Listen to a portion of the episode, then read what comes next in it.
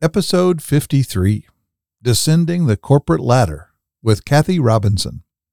Welcome to the story in your head. I'm Ron Macklin, and today, Deb, myself, and guest Kathy Robinson discuss descending the corporate ladder while maintaining your wellness. We also explore how to recognize expectations and to shift your lifestyle to feel more fulfilled.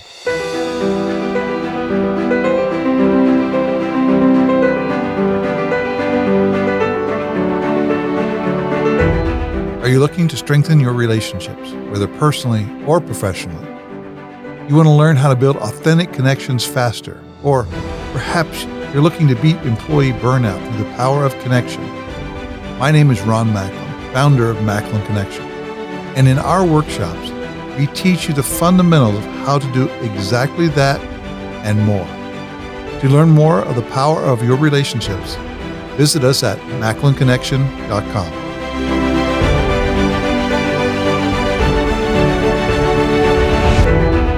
Welcome to the Story in Your Head podcast. Today we have Kathy with Athena Wellness.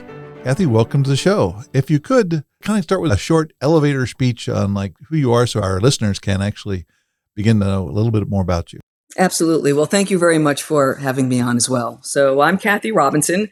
I am a former executive who spent 33 years in corporate life. I left at the height of my career to become a wellness entrepreneur.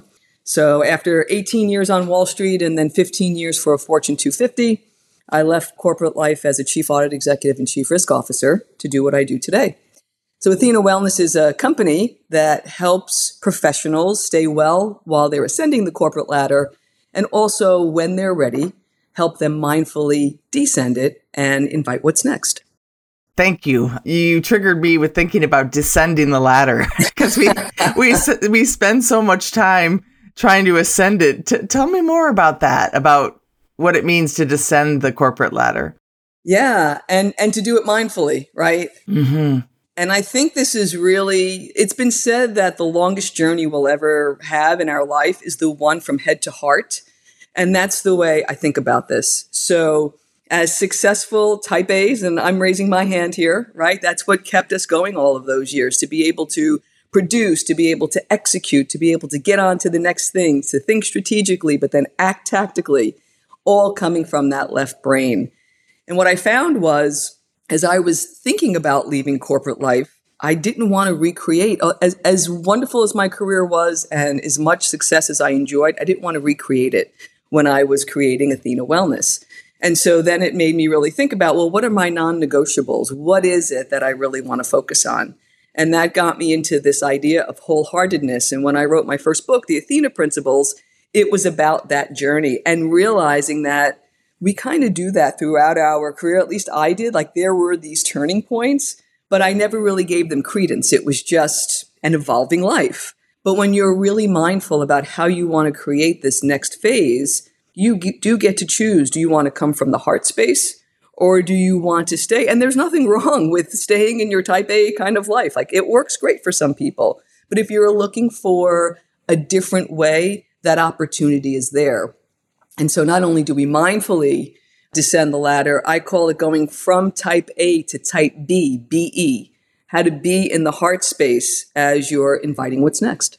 Thanks, Kathy. So, so that we, like our listeners, we all are, have a, a common understanding what does the word wholehearted mean to you? Mm.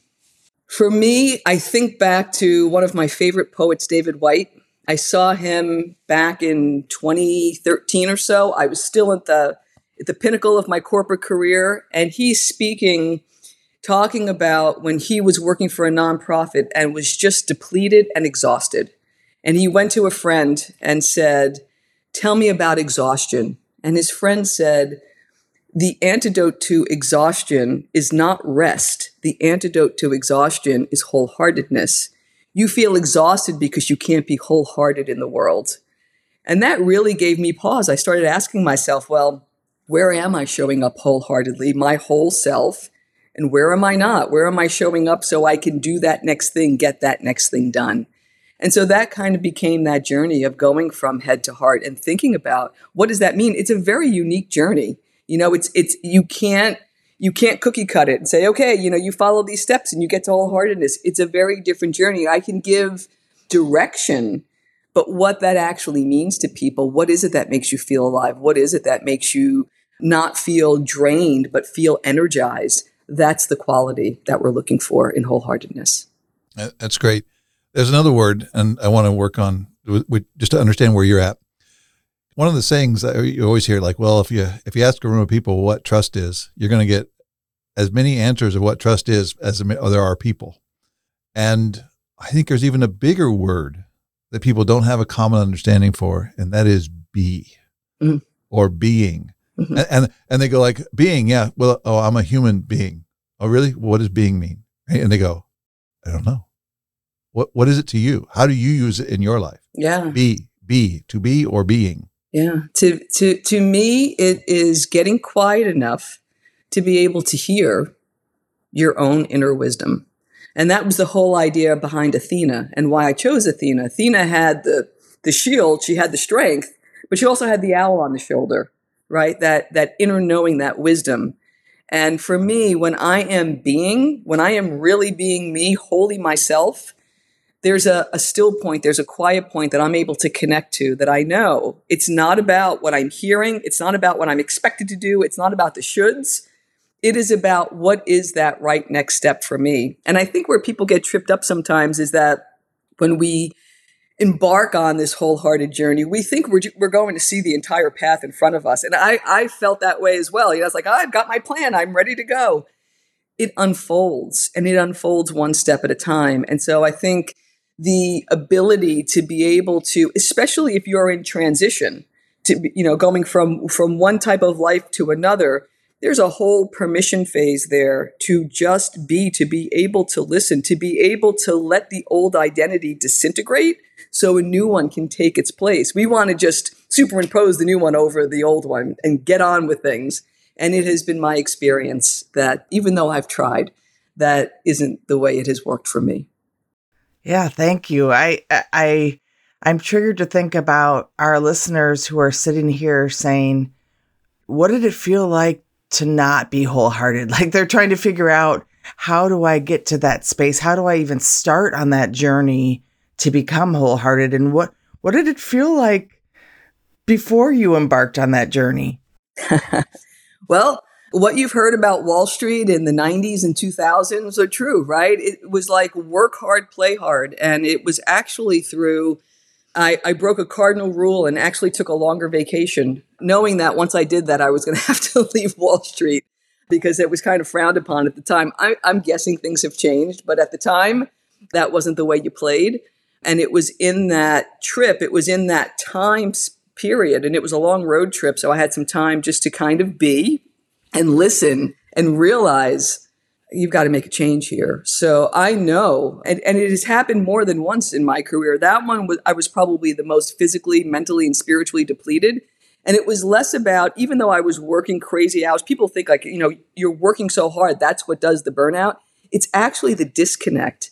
It's the disconnect to the being. It's the mm. disconnect to that silence, to that inner stillness, to that inner wisdom. That's what I was disconnected to. So I wasn't really me. I couldn't bring my whole self to work. And so I think when I joined the two, Fortune 250 after that, I had more of an ability to be able to do that. But then when you get to do your own, you know, create your own business and your own your own thing, you get to do that even more. And you don't have to quit your job. This was a this was an ongoing an evolution. You know, this wasn't a revolution. I just didn't walk in one day and say I quit. I was actually giving this some thought as I was going through and bringing more and more of myself to my current situation to be able to exercise those muscles a, a, little bit. That's not what we're rewarded for, right? So it takes some time to learn what does it even feel like to do that. And I would say, you know, you start with the smallest thing. And I can give you a, a quick example. So I reported to the board of directors was my functional report and the CFO as my administrative report. And one of the things that I loved was writing and story. Just loved it.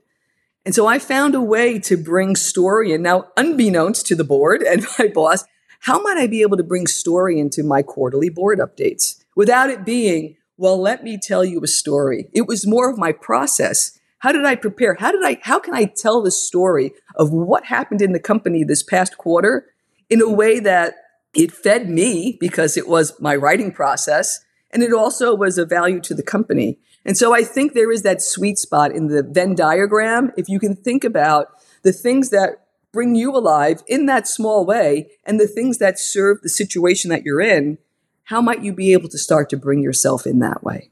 Oh, that's amazing. I, eh, yeah, because some people think, oh, I just have to quit, right? I can't be in this space and be who I want to be. But you're bringing a different perspective of no, you can be, you can be who you are, but bring it to where you are. Exactly. And meet yourself where you are. And it doesn't have to be a big public declaration, right? It can be in a way, because you're, it's really about feeding yourself. It's not about trying to, you know, mark something on the, tick something off on the list, right? Ah, thank you. Thanks. So when I listen to your story and your like what your market, your audience is, and what you, you're looking to help, right?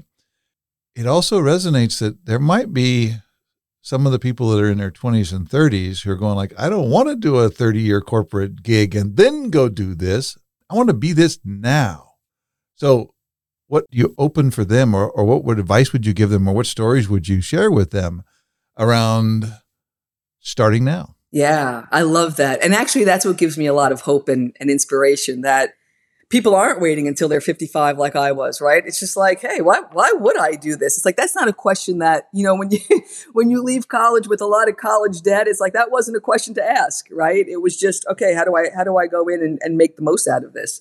So I applaud anybody. And this is about transition in general, right? How can you turn life transitions into an opportunity for transformation? So the first thing I would tell them is to first get clear for themselves what's important to you. So, and I think that's harder for a younger generation because there's more incoming coming at them. But that's why that uh, that first step of creating some space, of creating some some quiet, can be really helpful. And it doesn't have to be like a, a serious meditation practice or journaling practice. Just five minutes. You could do a little bullet journaling. That was really helpful to me. Like when I didn't have time to sit and write for hours and hours, a little bullet journal might be enough to be able to capture those ideas. What are the things that are attractive to you? It could be something like, God, you know, there's something that happens when the leaves are turning. I'm looking outside my window now. The leaves are turning. Like that means something. Well, could it be color? Maybe it's art. Maybe it's nature. What about that is really exciting you? So I would start there. And then I would give that, give myself permission. How can I give myself permission just to be in the space of not knowing? Because I think that liminal space is where all of the like that's kind of the sweet spot, but it's also an uncomfortable spot. You know, so you're you're kind of letting yourself not know. And especially for type A's like myself, that is a really I got paid to know for a long time. And now suddenly there's this part of me that says, it's okay if you don't know. But I think that's part of the process. And then I would question assumptions. Where did they come from? Like for me, a lot of it came from coming from a blue collar family first one to graduate college, first one to be in a corporate space. I felt that drive of having to prove myself to myself, really. Well, where did that come from? So, so trying to unpack is it mine or is it somebody else's is it somebody else's expectations that I'm trying to meet? So trying to get clear on that. And then I would have this is the fun part. That then that's the introspection and then the fun part is in the action. How do I explore new activities? So when I turned 50 and I was thinking about, gee, in five years I could retire, what would that look like? I started experimenting with things with with wellness things, with you know, I, ultra marathoning and and and these long distance sports and sports nutrition and trying out. You know what? I love to cook, but do I want to be a chef? Not when I'm 55, you know. Or I, I love personal training. Do I want to show up at three o'clock for an appointment on Thursday? Nope, I kind of did that. So trying to figure out what is it that's really going to align with the values that you're that you're defining for yourself. And then taking small steps. You know, one of the practices I have a number of practices that I work with my clients and students, and one of them is just taking these small positive steps. And it could be, you know, some of these take like 5 minutes. So it's not a huge time implement, but it's a way of trying things out and then checking back in, coming back to the heart how did that feel? That's not something we usually ask ourselves. It's usually like, did it work? Is there, you know, is there a long-term future? Is there a viable future in this? This is more of a, how did that make me feel? Because if it made you feel good, if it made you feel at ease, that's a great sign. If it made you feel constricted, you might want to look at that and maybe try something else. So it's a wonderful way to experiment and then bring some of the things into your daily life that feel good. There's a word you used in there uh, called giving permission, giving yourself permission. That's not a space we've normally been in in our life where we say, I give you permission to do this, talking to yourself. Right. Could you say a little bit more about that? Like, how does that show up for you, or how have you helped other people work on giving themselves permission? Yeah, you know, I'm I'm smiling because they always say that you you teach what you most need to learn. this is one of those things because there was never a, a question of like, gee, what would I like to do? Or gee, why do I do that? It's always on to the next thing. So this idea of giving yourself permission, it's about if you want to, if you're thinking about living in a different way, you've got to do things differently. And so it's the permission to be in that space of not knowing what that thing is. You, it's a, it's almost like a, a, a, revelation like you're you're walking towards something rather than trying to figure it out. And that's actually the the language of the heart right? It's it's it's a movement. It's uh, an invitation. It's not a task. And so that's what i mean about giving yourself the space to do things a little bit differently. And when you catch yourself trying to think it through trying to be logical trying to be linear to just pause and see might there be another way? Might there be a different way? Might it be okay if I just stay where I am? That was another thing that I was really not good at. Was that next step? What if I just stay where I am? You know, in in the course that I created, this idea of going from type A to type B, I use the analogy of the of the butterfly, right? Of the caterpillar to the butterfly, this metamorphosis. And in between, when that caterpillar prepares and wraps itself in a cocoon, before it becomes this beautiful butterfly, it disintegrates to nothing.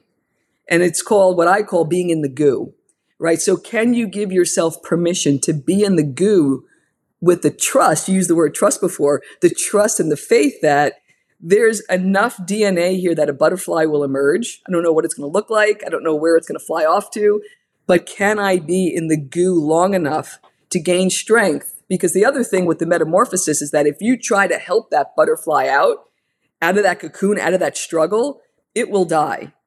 Part of the strength building is being in that cocoon and figuring it out. And so, can we give ourselves permission to be there? And it comes back to the word be. Yeah, I have so many questions. Here's here's a barrage. One of the things you talked about expectations. I, I'm I'm playing with this that you mentioned expectations and then really noticing yourself.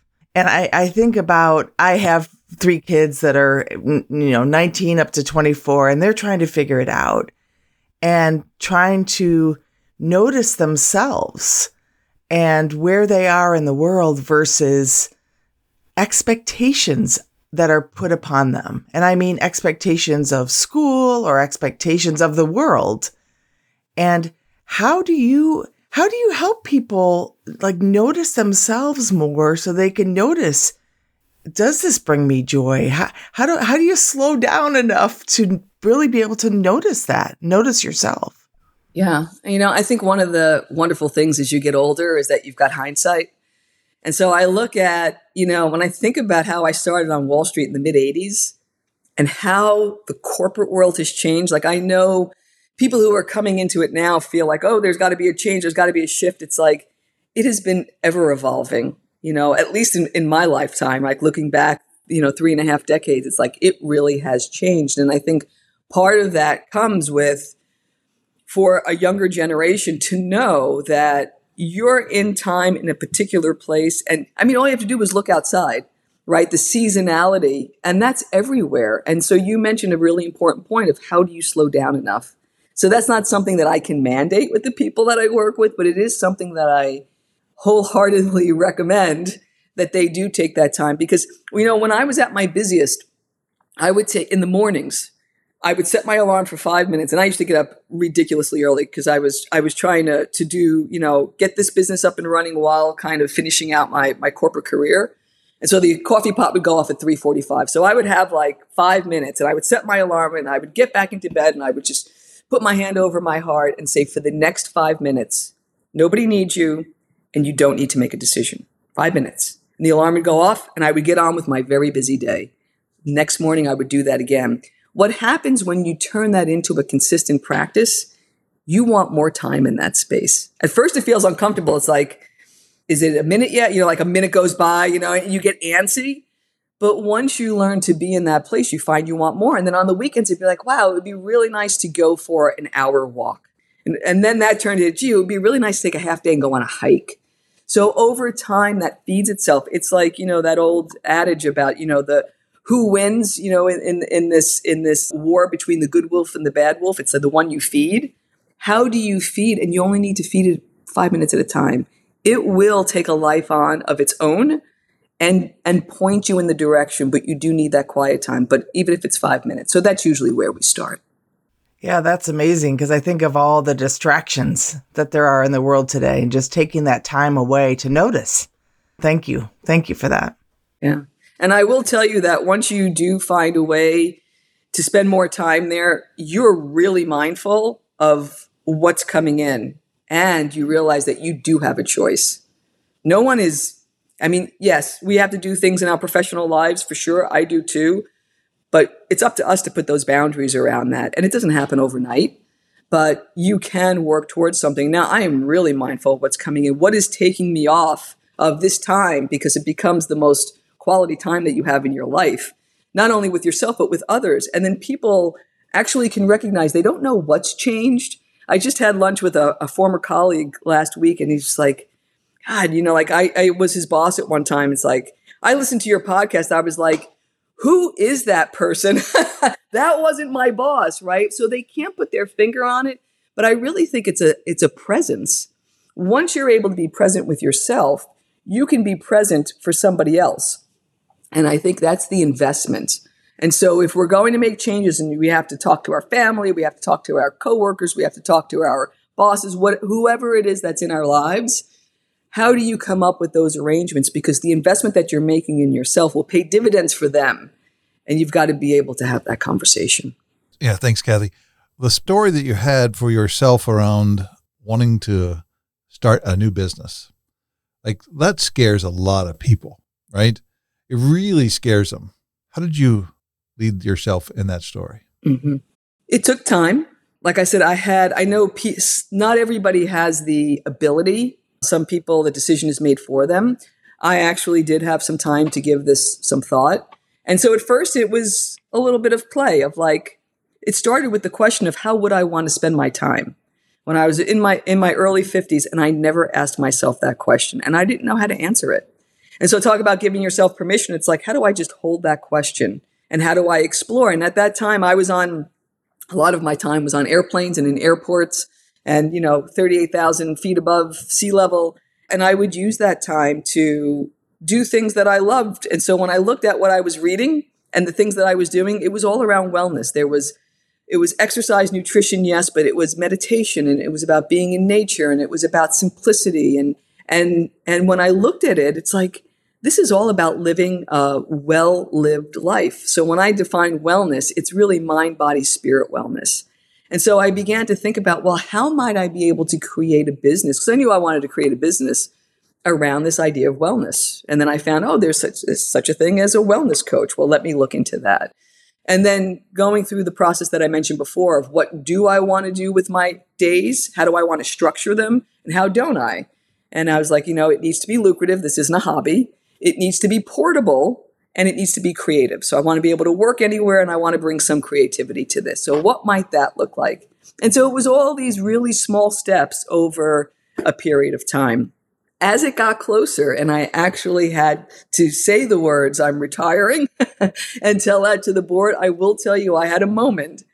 I was getting ready for work one morning and I have never experienced a panic attack, but I'm guessing this is pretty close to that where I just froze and I had this thought. My mom had passed a, a while back and I almost could hear her like, Are you crazy?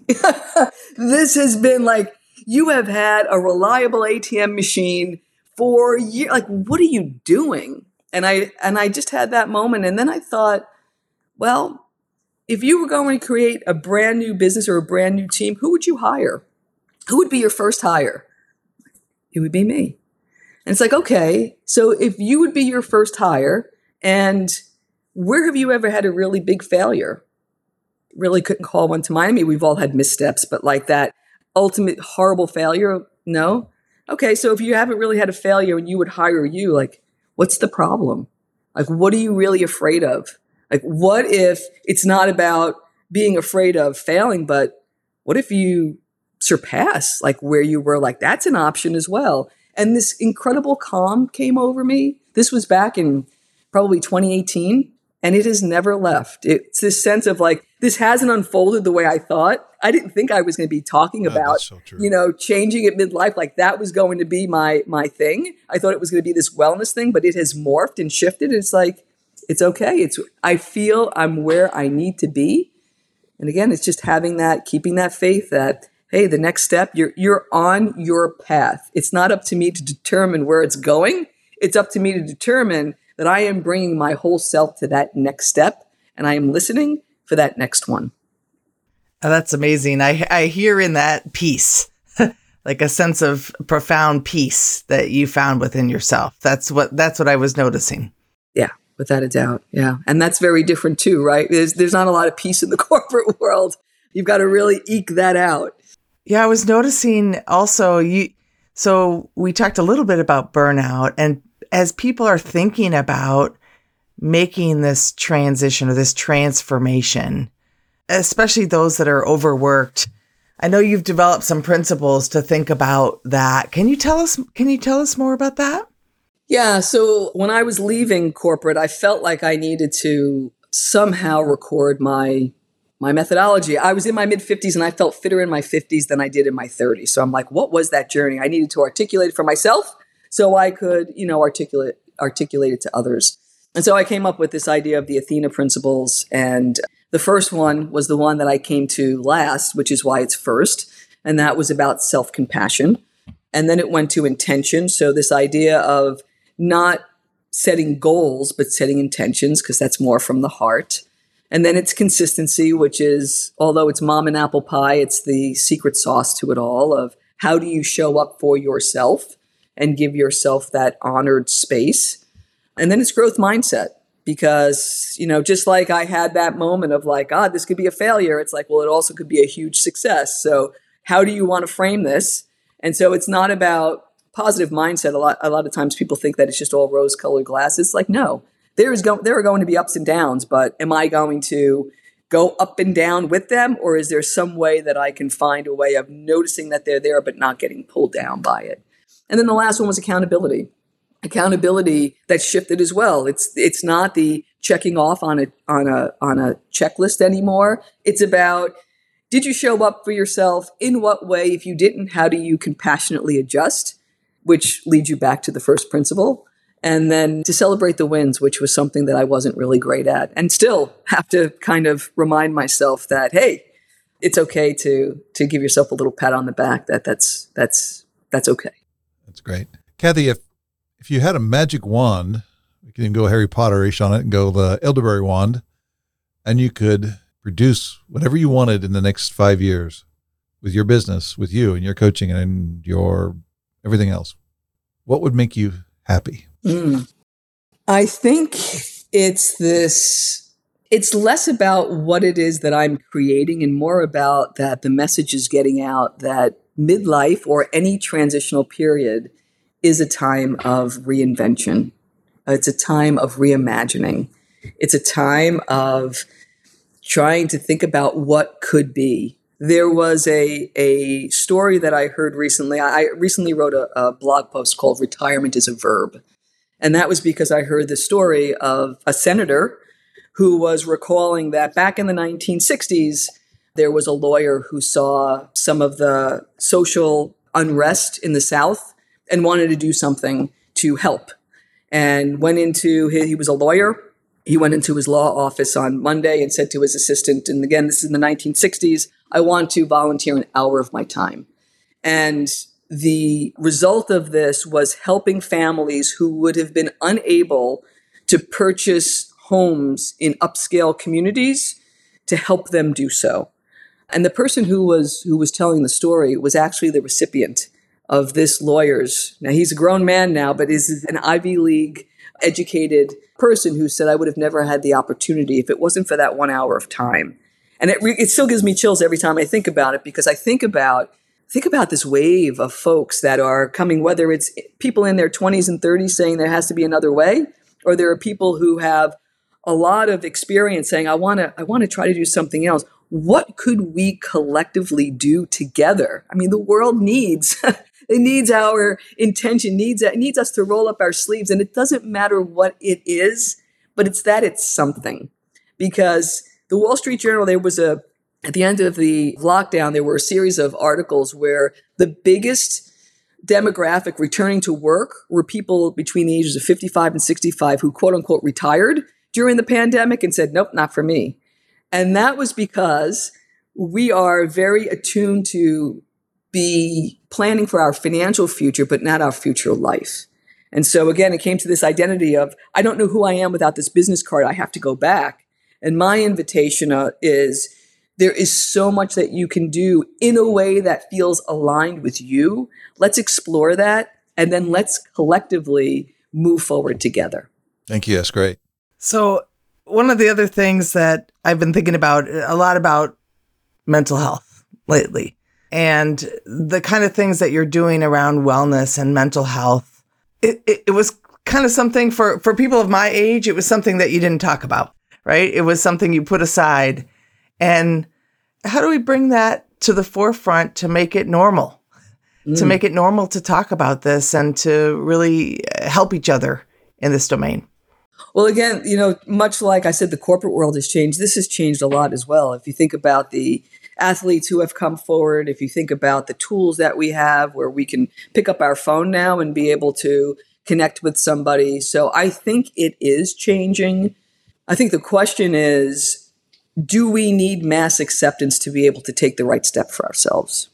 So what is that? You know, and what is it that's driving either the decline to a person's mental health or what is it that uplifts it? Like there what are the things that somebody can do that does make them feel better? And then the question is why aren't we doing it? Because a lot of times we know. You know, when I was in when I was in my corporate life, I knew that there were certain times there were like sprints. It's like, you know what? This is going to be a rough couple of months, whatever the project was.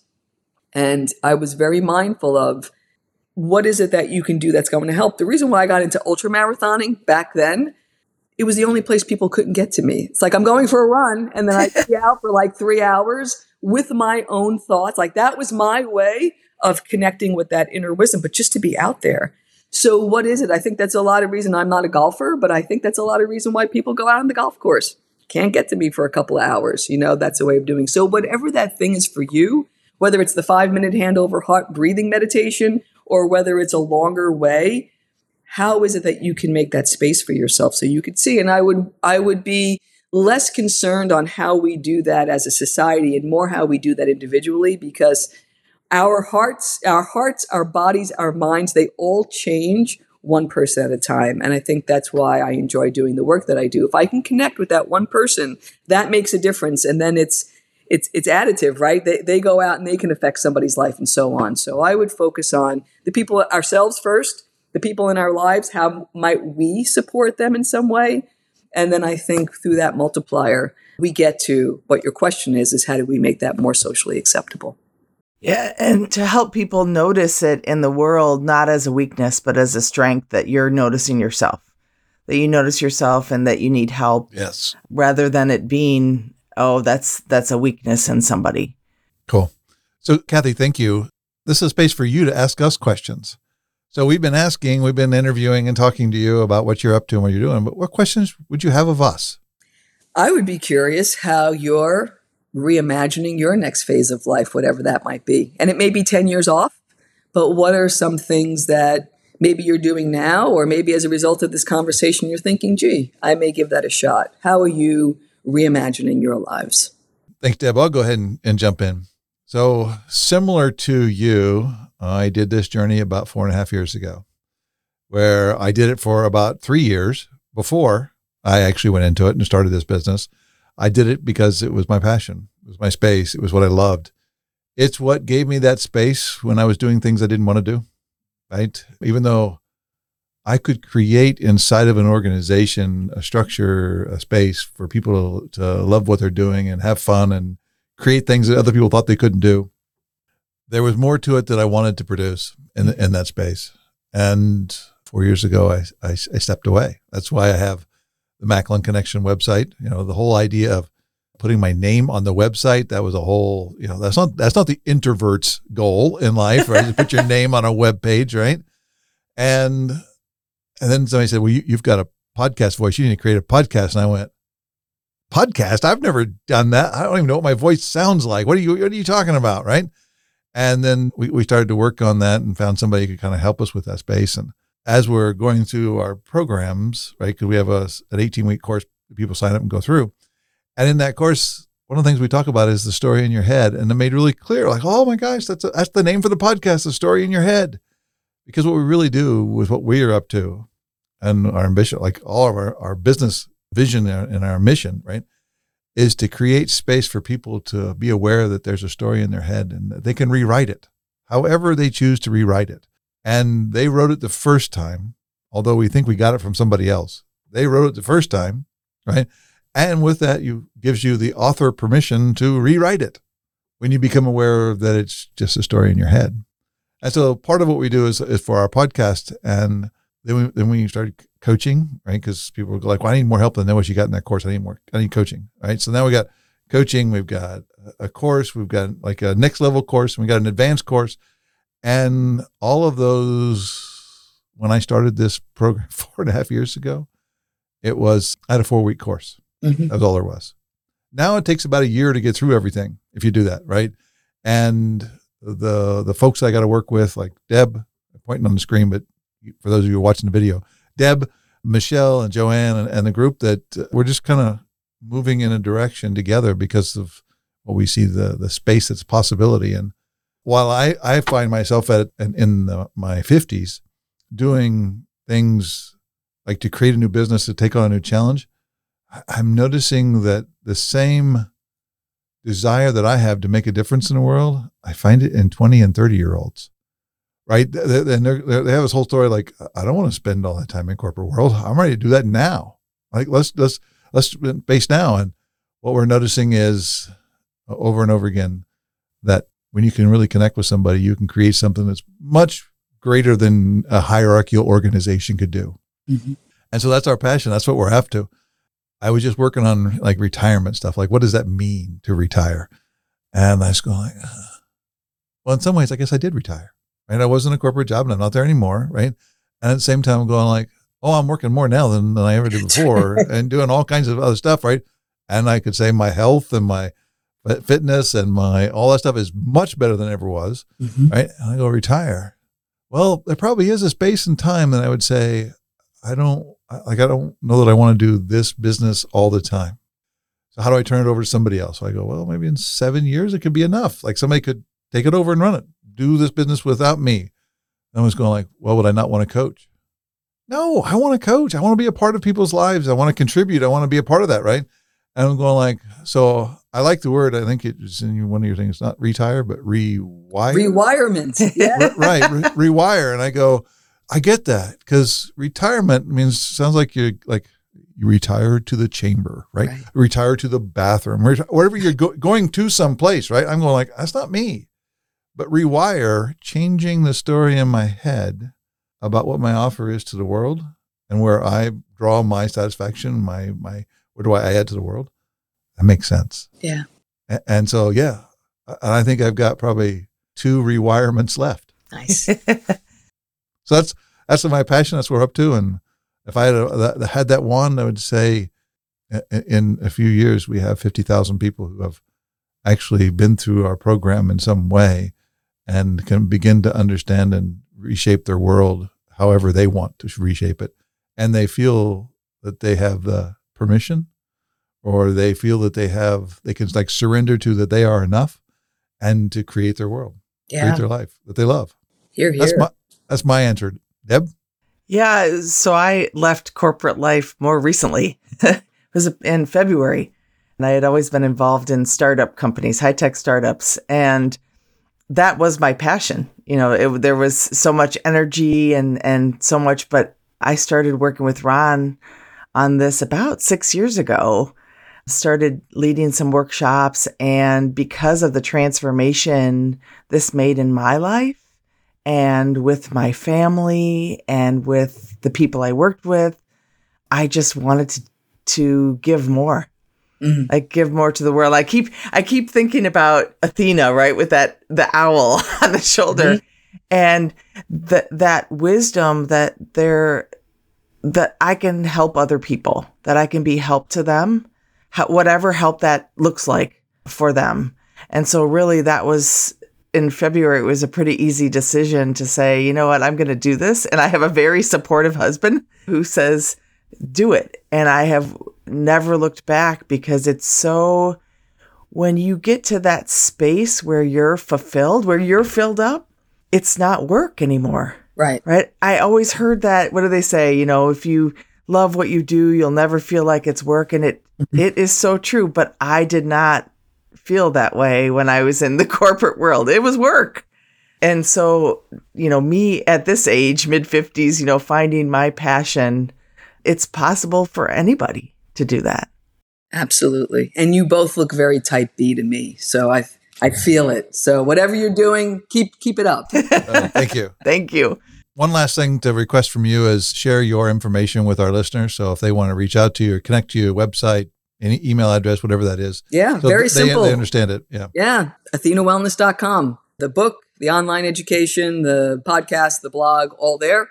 And there's also a link to a free actionable masterclass on, on post corporate life. So if anybody's going through that transition and they'd like to hear about that, it's right up on the banner there. So, and shoot me an email. There's a contact form there as well. Would love to hear from any of your listeners. Great. Well, thank you, Kathy. It was a great podcast and a great recording. I appreciate your time today. Thank you so much. Appreciate it. Thank you. Thanks for listening to the podcast today. At Macklin Connection, we believe making authentic connections with others can literally change your world. We invite you to share this podcast with one person that you care about. Maybe it's someone you haven't spoken with in a really long time and you'd love to reconnect. Or maybe it's the first person that popped into your head when you listened to this podcast because you thought it would be perfect for them. Thanks again for listening, and we'll see you next time.